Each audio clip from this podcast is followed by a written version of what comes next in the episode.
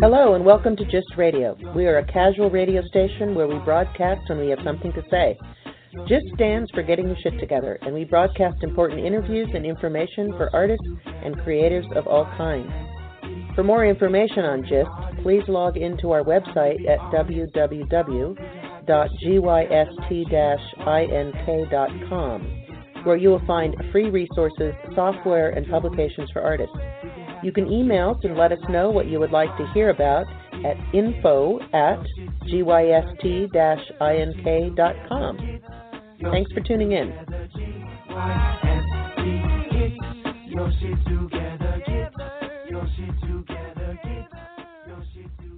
Hello, listeners. Thanks for joining us today. I'm your host, Kara Tomei. And what I do on this podcast, Just Do It, is seek out artists who have hybridized their careers to include some form of innovative programming that engages the public.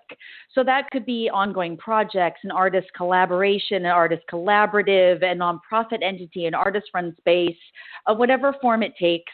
Uh, we here at GYST Ink. want to champion artists who have embraced a DIY approach to uh, diversifying their practice beyond the studio to share uh, with others and support others.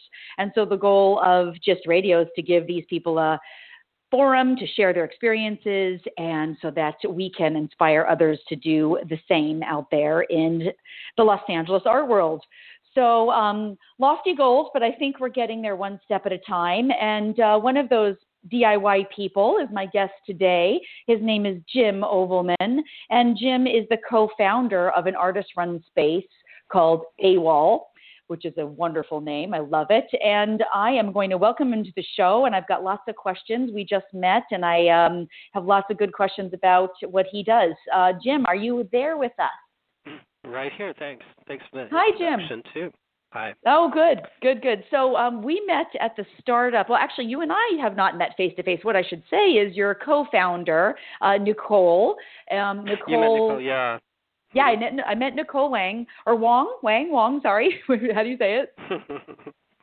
Which way do you I say her name? Say, yeah, she would say Wong. Right? Okay, good. Okay. The, I want to make sure. But you got it. Yeah.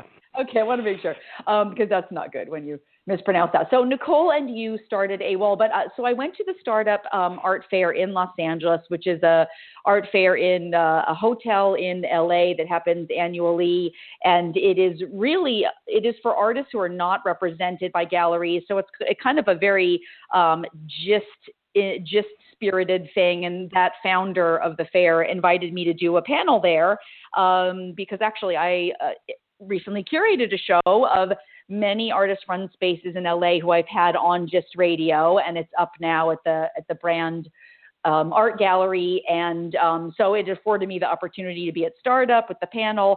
And what I'll do is describe walking into Startup, and the very first room that you basically get to was this stunning installation done by AWOL, where the room was absolutely 100% transformed into I, it's even hard to explain. I'll, I'll I'll let you explain it later, Jim, when we do talk about this project. But completely okay. site-specific immersive installation where you felt like you were walking into a shack in the woods, or rather in the in the Arctic, in this case of um, uh, Shackleton. I'm gonna I'm gonna let you describe that project because that's a project that okay. is really taken off. But but wait, but actually we're gonna put that Mm-hmm. we're gonna put that aside for the moment, though. I just like to kind of talk a little bit about how we met to, to get us into this. But um, before we get to specific projects, Jim, I do want to have you introduce yourself really briefly. Um, I really like to frame this as, you know, the, the, these are working artists, working artists who have decided to again diversify into the, this other way of starting a space in your case and uh, and, and other projects. So first just a brief introduction of, of yourself. I, I know you went to cal arts so i am a cal artian yeah. you're a cal artian we share that. You went to cal arts. Talk a little bit about your practice as an artist and then what motivated you to start thinking about doing something that was beyond that and then you know kind of founding yeah. the space well, where to start? Uh, yeah, I know. I've been uh, I've been out here, uh, Los Angeles, since the late '90s, um, uh, out of Cal Arts, and actually, right about the time uh, of 2001 and the 9/11 events, uh, I was running a uh, a gallery. I call it a project space in the front part of my uh, studio in Silver Lake, and that was called London Street Projects. And it wasn't really something I thought uh, instrumentally that it's going to lead to A, A, B, C, X, Y, or Z. I didn't have that Mhm. kind of strategy. It's just Chinatown was really get start, getting started at that time, and and you could have a space in your apartment, and you'd get overflow of traffic. It was just nicely located off the 101, and um, I think the zeitgeist there for do-it-yourself spaces like that was a kind of generosity because we Mhm. wanted to see really challenging projects, and there was a machine project going on sh- shortly uh, around that time or after it just started. We wanted to see challenging and integrated projects that that said, um, well, uh, we know that there's this vertical art world going on, and we know Mhm. there's a horizontal practice of, it's been said to, you know, just kind of supporting yourself through uh, very wider means. And uh, you oh my can- gosh, did you did you pull that language Right. right, off of our website? Because you just said no, exactly. I, I watched. oh no, god. no, no. I watched uh, Karen Atkinson's TED presentation. Oh, okay, okay, ago. okay, right, yeah. So, th- so But, those you know, terms, it- yes, those I, I tried are, not to be over prepared. Yeah. No, but I And- love that. That's but this perfect. does make a quantum leap into AWOL because uh, Mm-hmm. I, I, you know, since those years um, of running a space, I worked for the animation industry. Um, Mhm. I, Is that what had you did at graduated CalArts? I studied. Uh, I had a hybrid of experimental animation and Uh-huh. studio art. Okay. So um, I had installation work and projections, mixed media, and Mhm. it kind of stayed true to. I stayed true to not committing to any single medium since. Um, but how that strategy. leads to AWOL, I, I suppose, is that uh, it, it's rekindling that sense of generosity of Mhm. starting a space just to see it, just to just to see it happen, and Yes, and Um, the whole and the, what you just said too about because I mean I I've I, I had I have disclaimer haven't physically been to the space can't wait to come down to Alhambra is where it's uh, located. No, sorry, El Sereno, right? El Sereno, Los Angeles. Um, Right. but but there's what you just described as this very hybrid space. I see, you know, you do installation works and projections and musicians doing music with film and and you have a roof where people are are doing concerts and you have like so I, I see it as a very um you know active space in all media as well. So you're definitely you've got that you know still coming coming out of obviously your practice and then that's the kind of stuff you want to see and what you want to participate in, right? Right, it's a uh, par excellence of self-indulgence in that way. yeah, Uh, well that's however, cool. it's it is um, it's an AWOL practice in, in a sense because it's uh, Mhm. it's still staying in the game with um, trying f- to find a way to support yourself psychically, motivational Mhm. motivational wise, um, as well as keeping your hands and mind busy in what you have to, what some artists have to do, uh, and that's engage themselves in many different parts of the sensibilities in their brain, and where you're creating very multi-sensory shows and installations. We've done music events. Uh, we've defied any type of categorization with that, but it's at the same thing of uh, develop. For me, it's it's my studio as well, my sometimes studio. Um, So it has downtime equally. It's really a uh, tabula rasa for coming up for the project that may end up somewhere else, not at AWOL. So it is a personal project of mine and uh, Nicole's to uh, keep this going as a possibility of working with anything and everything in the future, including events that don't can't really be categorized as art events. Um, Right. They could be categorized in another, you know, form of culture, uh, such Mhm. as concert or uh, uh, spoken word. Um, although we have num- never done really spoken word, I don't know why I say that, but it, Maybe I you will then. There you go. You just put anything the, right. you just put the energy happen. out there right there. right. Yeah, it has Well, it I has think- to be right though. Right. Yeah. It has to sort Well, of fit the the anarchy. hmm Well, and part of I mean, what I- okay, so so what is wonderful about what you just said is you you're articulating what a true well, I, I mean, it's so great to just hear that this is a that this it's just coming out of your true practice as as an artist and your interests and you just want to see that activated in the world in a broader way and you want to bring people into that and give them the opportunities and that really is it's like a real pure impulse and and I and you sound like you really have that purity of the impulse, but that is often the way the best spaces start and the ones that will sustain and last because if you if it's coming out of really you know your true self and what you want to see and you know that you have obviously an audience and a and a community of people who want to engage in this in the same kind of stuff you know you're going to have success. And that's like if anyone like well how do should i start an artist space or should i start you know should i start a collaborative? I mean i i the number one is do you have the passion and commitment to do it? Because it takes a lot of work, I'm sure, you know, as, as we can talk about a little bit too. I mean, it, it takes work and commitment and it, it, it takes, um, you know, that stick to your guns passion of I'm, I'm doing this because you, it's not a commercial space. You've articulated that it's really, it's a happening space. Most artist collectives, even if they're galleries, even if they're more formal gallery spaces are not commercially driven. That's just the, like the, the, not, uh, the, usually the mission is not commercially driven. Not to say that there can't be a sale here and there, but that is not the goal. So it's about something else. It's about this purity of community, this openness, everything you described. And so you just a perfect. And if you could explain that to the IRS, I'd love that because they always try to audit me. You know. Okay, so that is to hear your show. That Yeah. is interesting. No, no, no. I mean, that's kind of something like even to talk about. I mean, because you know, so now My we've given. doesn't appreciate that, I, but you're absolutely right. Yeah. No, I mean, I think that people do appreciate talking about that. I mean, I want to, I want to put a pin in that right, Right. there because, I mean, Exactly.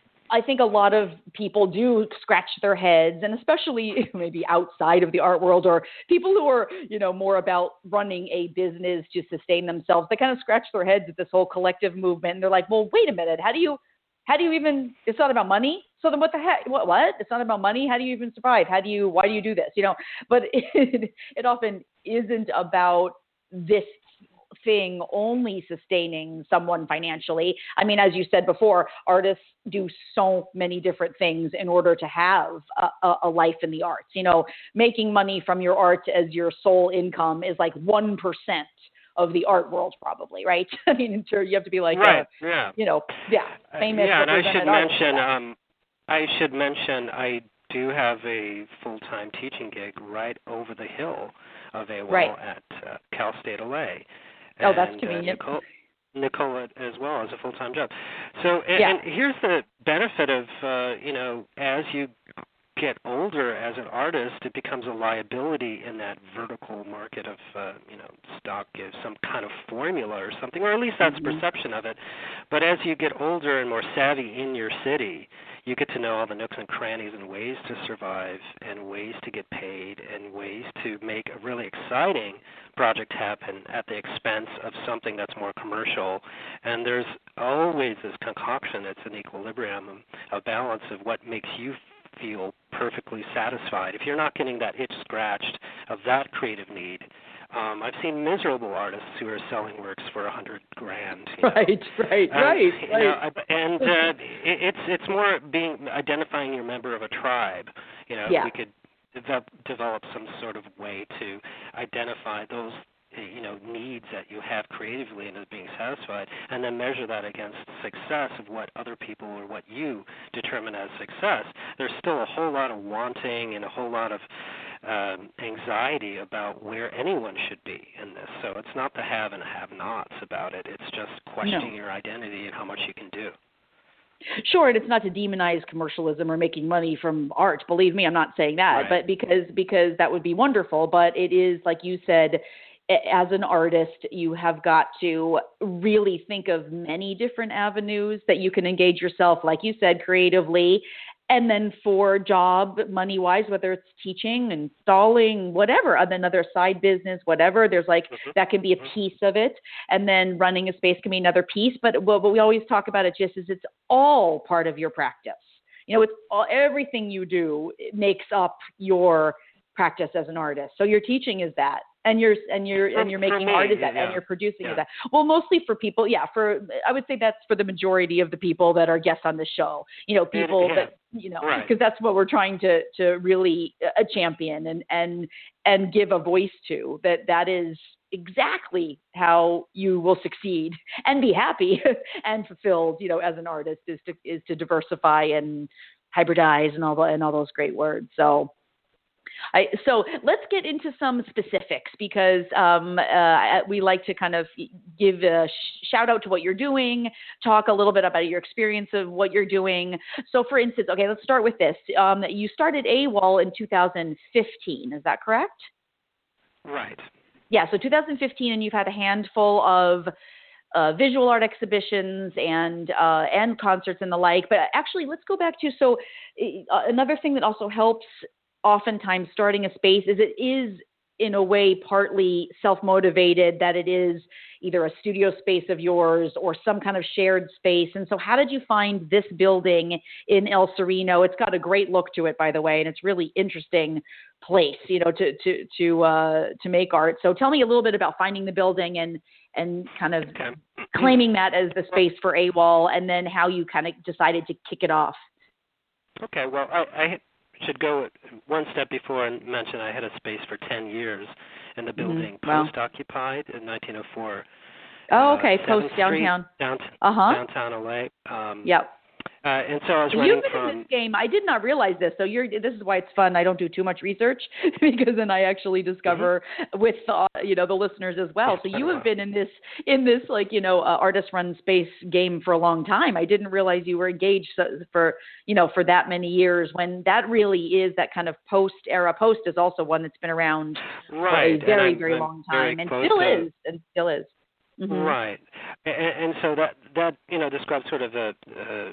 The backstory of where the circle goes and um, you so know, and 10 years uh, is a very long and, time. Uh-huh. sorry to interrupt you but i also want to just i want to kind of uh, make note of that 10 years. I mean you so before before awol you had a space for 10 years. What was that space called? Oh uh, maybe i misspoke. It was my studio. I meant to say mm-hmm. You know, when I ran London Street, uh, that that finished long, long, you know, years ago. So um, London Street was your space. Things. This was this space. was my studio primarily and only my okay. studio space. Mm-hmm, mm-hmm. Okay. But Post did have uh, a, a project space uh, in front, which I, I and other artists collectively had showed. So it was a multi-purpose right. uh, public space and run as such um, mm-hmm. by uh, H.K. Zamani or Habib Karaner. Um, right. Uh, and they've been around for more last than name 10 years. wrong. Sorry about that, Habib. Um, but I was subletting. He was subletting space that you know I was paying him, and the lease was terminated. We all had to vacate, mm-hmm. so we had kind of scrambled like rats off that sinking ship. I'm sure the rent's probably four grand a month, or who knows what they did. Wow. Um, yeah. Uh, I think what was it it. before? Anyhow, Do you mind if I ask you? What it, what was it before the rent? Before my rent before was the uh, uh-huh. about a do- uh, under actually under a dollar square foot, I believe. Wow. So I think I wow. You know, I yeah. had a 500 and uh, I I'm I'm no good with that. You know, I think it's 520 and right. I was paying 400 a month. Yeah, unbelievable. So, yeah, I mean that's and that's what art that's what artists do too. I mean, obviously, shift where the rents are low, and then of course, you know, people realize they've got a good thing, and then they jack it up, and then artists get kicked out. So there you go. You know, you're that's a very this is the this is the cycle that always happens. And now, well, and, know, and we don't they know migrate. when we're spoiled, right? So I, yeah. I felt that it precisely. Uh, we had thick industrial walls, 14 foot ceilings plenty of parking, and then you know being thrust out, looking for a new studio to find much higher rents for lower quality. You know, going to thin partition walls with no doors, corrugated metal warehouses. It gets mm-hmm. super hot in the summer, super cold. So this is the new reality, and then for more money, right. for a dollar forty, a dollar fifty a square foot, and that's reality. Mm-hmm. So, um, you know, there starts this cycle of gentrification because then all right. our town artists are moving into El Sereno. So that's a, yeah. Know, we're part of that. Um, you know, migration to to out, cheaper right? space. You know, yeah, yeah, yeah. To El yeah. So yeah. we found this tile shop next to a car wash on Valley, and since that time they renamed the street. It's actually called Alhambra Avenue in El Sereno. Mm-hmm. Um, so then, you know, we went into uh, the situation of of well, we could rent and and be at the vagaries of this higher rent, or we could pool in our trust and try to go for this place, which we were fortunate enough to be able to do. So this is the first property as a commercial property, which we don't use for any commercial purpose, but that we, uh, Nicole and I decided we were going to take the plunge for and make a bid on, and uh, to our own surprise, you know, it went all the way through, and we started that in 2015. So you purchased completely it with idea. that we'd do something with it, but we know we didn't know the name yet or know what. That's how that happened. And, and Jim, I'm sorry. Wait, so you purchased the building? Yep. Are you saying right. that you purchased the building? Oh, that's very smart. I mean, of course, that's that's the most ideal. Well, it's not smart. Uh, it's very lucky well, and privileged that we we would have well, even the ability to yeah, do okay. that. So we both Okay. worked full time jobs for many years. So right. that is you were able to. how we could, and and we have the luck to and the privilege to be able to you know Mhm. maintain uh, jobs and salaries that were Sure. um, pooled together to do that. Mhm. So and I well, it's nice about to have that permanency. That's the one, you know, that's just such a relief, uh, you know, uh, because most artist run spaces do not have that permanency. I mean, some do, but to have that permanency is really, is really great. So just, And you know, I've always been wily about that that idea all the way back in Silver Lake. I Mhm. remember asking, "Well, how much does this building? How much would you want to sell it for?" And Mhm. this is the space before, and uh, the landlord said three hundred thousand. And are you Mm. crazy? Mhm, mhm. Right, Because sure. I was paying seven hundred a month for the whole thing. But we're getting at, at a place with uh, where rents are, are are so high there in downtown that it doesn't Yep. t- make sense anymore. But I do realize that uh, you know we're, you're going to you know ninety eight percent, ninety nine percent of us don't have that ability. You know, Right. but uh, it, again, I mentioned because of the years of of just scrapping together piece by piece to be able to do Mhm. that. You know, I could never do Mhm. that right out of CalArts, right? Right. So no, it's always it's always be. a uh, a process. It's always a process, and it, but it's nice that your process brought you to a place of owning this property and now able to do kind of whatever you want with it. So let's talk about what you do with it. Kind of get into some of the fun things in terms of I mean, what what has been what has been you know joyful for you about putting up art shows and do you curate all the shows do you I mean how do you run it how does how does AWOL run in terms of Hmm. bringing stuff in and and uh, maybe talk about some of the well the exciting the really exciting project you did too um, with the with the let's get into the Shackleton project on the roof just as a, as a Hmm. description because that's also then launched you into these other projects in startup we- and I noticed you went to Basel Mhm. Miami so uh, you know let's talk about some some uh, projects that you've done in the space Okay. Uh, well, we decided to have a group show as a kind of a pilot or a test, just see how it would go, and we included um, as sort of a natural curation there. We included artists who were ousted from downtown spaces um, to have a group show. This is August and 15. And uh, Mm-hmm. I wanted to learn something from that, invite the community, you know, our outside community in, um, which is predominantly Latino. This is um, uh, you know, mostly if you know the sector, it's an industrial street, big noisy street, and then very residential at the same time.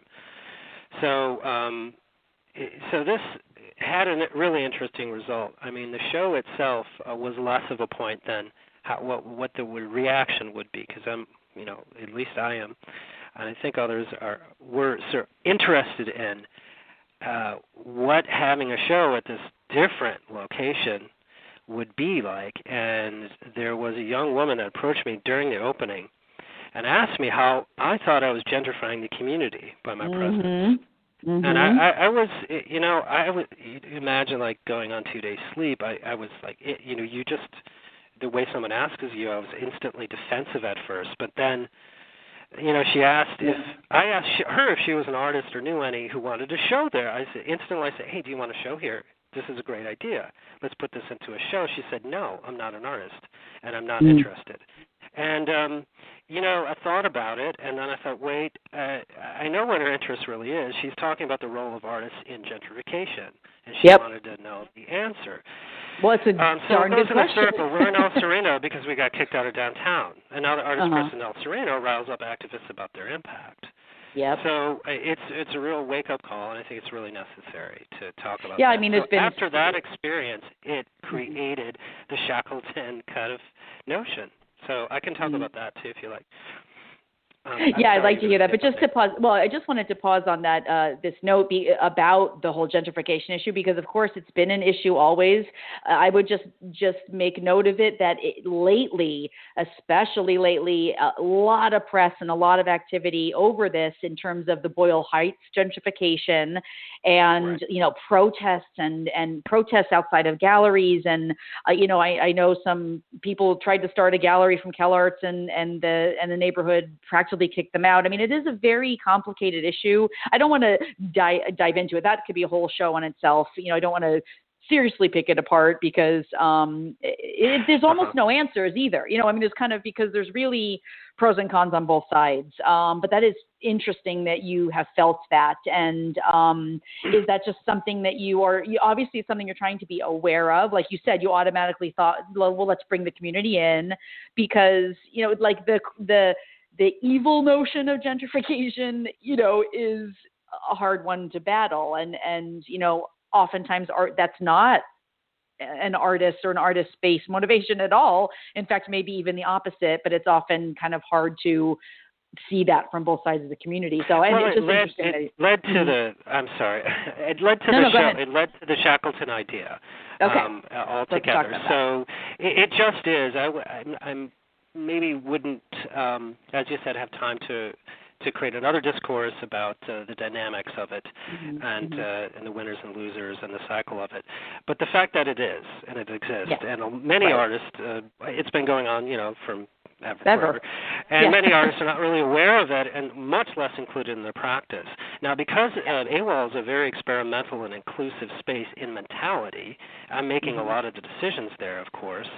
Um, I wanted to feature this in some way in the thinking for the next show. So the next one called uh, the solo show was in the, began right at the end of 15 and ran into 16 was called Being Ernest Shackleton and El Sereno. So mm-hmm. for the first phase of the show, uh, I and um, uh, Iranian artist architect Mehran Ayadi created a simulation of a 1914 shipwreck of Ernest Shackleton. And uh, if your audience knows that, he was stuck in you know, this ice floe for a year and a half, and he's regarded as a hero for saving his crew, etc. Um, so the installation for the second phase of the show, I invited a street artist from Los Angeles that I met through a local El Sereno um, community arts. Uh, her name is Angelica de la Torres.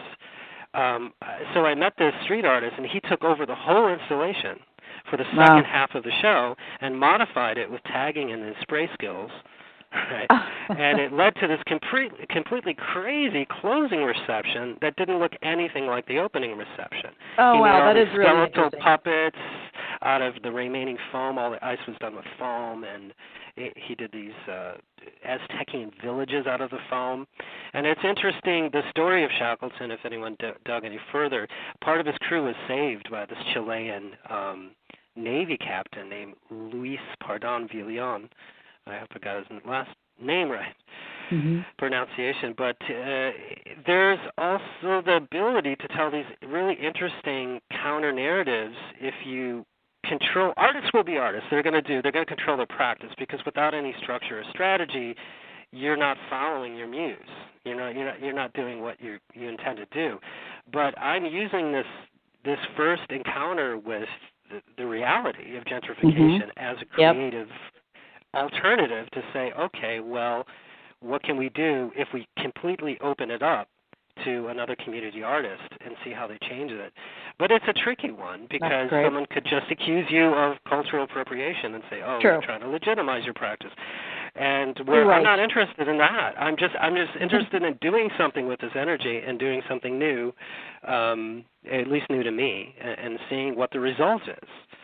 So yeah. that's why every show is more like a project rather than a curatorial than everything fitting into some, you know, academic strategy. That's not what AWOL is for sure.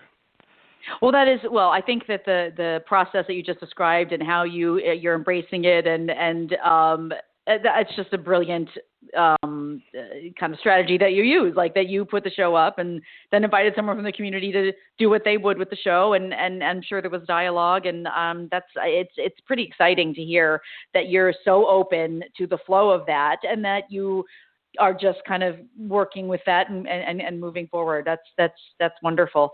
Um, I'm impressed. I would. I wish I saw all of that. I only discovered you you too late to, to see kind of uh, all these different incantations so far. But I know that you will continue with with this dialogue right. and, and and with and like that. You said, um, it, like you said, mm-hmm. Kara, it's a very real thing. If we had mm-hmm. planned openings, we published two years ahead. We we did signage. Right. We did you know atten- uh, put put so much attention on the facade of AWOL. Um, it would create more and more. Um, issue of mm-hmm. that presence itself in areas is what's causing this cycle to happen and why all all the activism is happening and the and the protests are happening that um, some artists decide to work very, very low key, and that's very traditional to say, okay, well, this is the only place I can afford, and I don't want any um, attention, I don't want any negativity, and I'll just quietly make my works here right. and ship them out. That is still privileged to be able to have a studio. So, you know, A, I realize that, and B, I also realize that artists who are on this plane, like a lot of the GYST listeners, uh, need a place to socialize their work, to open it up to the community, need to have immediate set bricks and mortar sense of community. So we're in a bind, we're in a catch 22. So react mm-hmm. first of all, being aware and reacting to it, and maybe even um, including this consciousness in the work itself could be a start. Right. It could be one creative start on a do-it-yourself phase, and it's not any answer to anything. It's gentrification marches on and all that but just at least being aware of it and and where you want to put your role you know in that cycle and know that you hold a very mechanical place in that cycle. Just completely ignoring it you know um it's something some people do you know they just yeah. trudge ahead without it's any a it's a choice it's a choice but that's not yeah, a choice that's going right. to probably make much change or uh you know or or create the dialogue i mean you're you have decided to take up a very uh active you know place and and i i kind of i you know dreamily wish that more artists would be like that you know i i really truly uh, am, am admiring your your uh, stance and, and your strategies for, for, for doing it. And it makes for really interesting, of the moment, responsive work. And, and that's kind of really what what yeah that's I, my I will tell you what some people have said to me and they aren't you worried about your I, if i were you I, I would be concerned about who i am my own identity and, and you know d- developing boundaries because we we have to whether we're you know on a verbal horizontal track we're we're fighting to place our identity among our constituency and uh, whether that be art history or it be recognizability within a certain mm-hmm. practice. And uh, that's all we have as artists are trying to figure out who we are. But again I, I when i said earlier in the interview that's just me. I've always been like this a person who's never struggled with the need to identify myself particularly within a medium, a single medium or practice, right? And then uh, right. the, mm, more the stress comes out when somebody asks, "Okay, define yourself in this." And uh, I feel less of that on the East Coast. Of course, you do VR and music and sculpture and painting. Of really? course, you do. And here's that. You, and know, you find that more. Wait, you're saying you find that more open uh, in the on the East Coast than than the West? Is that what you said? Well, I, I, I that's, that's you, really interesting. I, You'd I think like would to be think the that opposite. I don't know. I, I like to think that I'm talking about young artists. Uh, I, I I want to mention that uh, in the Miami Satellite Fair, mm-hmm. um, most of the artists I think there were from East Coast. Um, and well, that's they par- have this partially because it's Miami and the Miami uh, the Miami That's New right. York connection is so is it's not a closer, fair uh, sampling. You know, it's not old Right. money or True. something like Yeah. that, which is no. But I think there's more of a you know this is a perception I have. I, I spoke with many friends. I think the East Coast, Los Angeles particularly, there's more of a pressure to identify yourself within a practice, within a medium, that there is certainly in, Mhm. in other cities. But uh, that's debatable, and I'd like to hear debate on that. It's an open question. Right, right, and maybe it is a generational thing. I mean, because um, you said you know young artists. I mean, because the art world is becoming more and more and more and more hybridized. I think it is. It's just it is becoming much more common and more and even uh, you know um, what's the word? I mean, uh, um, respected and ex- expected that you're an artist that's going to be working in in many medium. I think it's a traditionalist, almost old fashioned you know kind of way of thinking that you know I paint canvases that's it that's all I'll ever do you know and that's how it, how it's how it's going to be so I think that in general over the last 10 this is my opinion you know over at least decade if not a little more than I, that I, it is I, shifting, but but I, I I would. I would take it's not that I would take issue with that Mhm. phrase, but I would Okay. I would just be concerned about what is being taught in MFA programs, especially in Los Angeles and elsewhere, where um, there's a there's a need to put all your chips, you know, in one on one square or one place. Where right but isn't that uh, also you're going to capitalize, and and Mhm. it's just in, you know inherent that if you're going to specialize, you specialize, and and you, you Right, but you just said the key fine, word. sharp tip. And You I'm really talking key about word, though. specialization.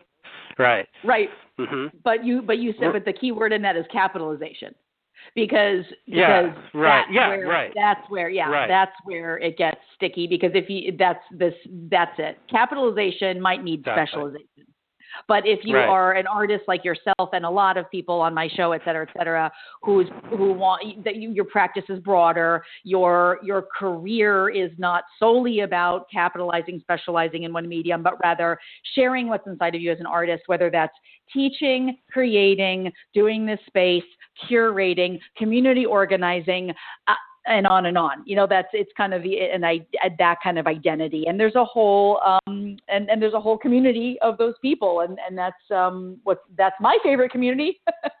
and that's Right, and, and you know that's my tribe, and and me too. Yeah. But uh, you know we're facing this infinite um, uh, property of time, right? Mhm. If you really want to do something, you know we you have to. If you really want to get noticed for just an amazing project that just turns heads in some ways that it creates this you know ri- ripple effect of you've got to see this show even if it had no resources no budgets it's something that really turns heads. The dedication to the amount of time to get that done is either you know it's either tall or wide. Let's say you have a lot of resources and you can do it. You have support from a gallery um, Mhm. or you have a lot of time. And if you're Right. dividing that time between curating, between making, you know, many different mediums, then you could see the alternate that it's not really a multi generational issue. It's a it's an issue over space and time of how you're going to dedicate your practice or concentration of the practice. And if I I, I have a daily paint and draw every day, so. uh that you know is another facet to me that imagine if i only did that you know it, it, it's just a, a time dedication issue. And my point is for me personally uh that's the that's my mode that's my mo is the vibration of all these different mediums and practices off each other. But you do give up something and it's i think it's uh it's fair and uh, and um prognostic to say that um, to be able to be many and uh, let's say rhizomatic, right? you can use that term. Mhm. D- Great you word. do give up. You do give up a sense of um, concentration of singularity. But um, the way people like we, let's say, uh, what I professed in you, uh, and a lot of listeners think is that's not a problem in itself. That's the way our Mhm. consciousness works. That's where neurology works already. So we have to do. This is the artist we have to be, and uh, that's just the way it is. But I do also recognize what how time is used differently, and and, and I do see that uh, you know practiced by different artists in different way, and perhaps it's there's some generational interest. We see way more collective, like uh, you know MFA is not waiting around to being picked up by a gallery, just going right into the collective mode. Uh, Tiger Strikes Asteroid is a really good example where they have almost like this uh, web presence and syndication of art spaces. They don't really need a single location, right? So they have Right, these multi. right. And this is an idea, of course, brought by younger generation of artists uh, that are just coming out of MFA right now, and I think that's really, really important to pay attention to, to what you know they're doing. Oh, I agree. And I mean, I'm going to do a little bit of a, a self promotion here. Tiger Strikes Asteroid is in my exhibition. So I did this exhibition at the brand called The Collectivists. And it features Right. six artist collectives in Los Angeles who have different MOs and different kind of, you know, h- how they do their, their work. But considering they are six of the um, pretty interesting uh, collectives out there, and I'm trying to, um, I was given the opportunity to curate in this space and organize this show. And so it's part and parcel of kind of what i'm passionate about too. And um I, you know i could do probably a show at two shows a year with six new collectives. Okay if i if maybe i Mhm. could convince the Brand Library to let me do that. No because there is such a surge and and like you're saying big artists are just doing it. I mean, they're just it, and artist run spaces have been around forever, yes, but that kind of ebbs and flows. And I I feel that there is a zeitgeist right now of this just do it That's why my show is called Just Do It, and uh, you know, and and move forward and ha- create this tribe, create the platform, and then you use that platform how you will as an artist. I mean, it it, it can go, and it's all choices. That's all it is, as choices as to all these wonderful and very honest and articulate things and issues you were you were um, talking about.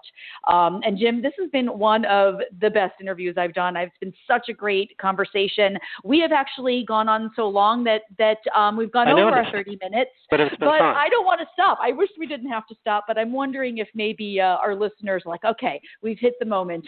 we we covered such wonderful, deep, and uh, interesting subjects. Like I said, uh, I would love to uh, have the conversation continue between us in the future.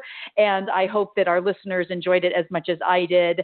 And I would love people to uh, frequent your space and check you out, AWOL, artawol.com and uh, Facebook and all that kind of good stuff. And, and come, come and come and join in uh, what you're creating down there. Um, I certainly am going to. And I want to, again, thank you for being my guest today, Jim. Thank you, Kara, so much for the opportunity. It was really fun. Thanks. You are welcome. It was.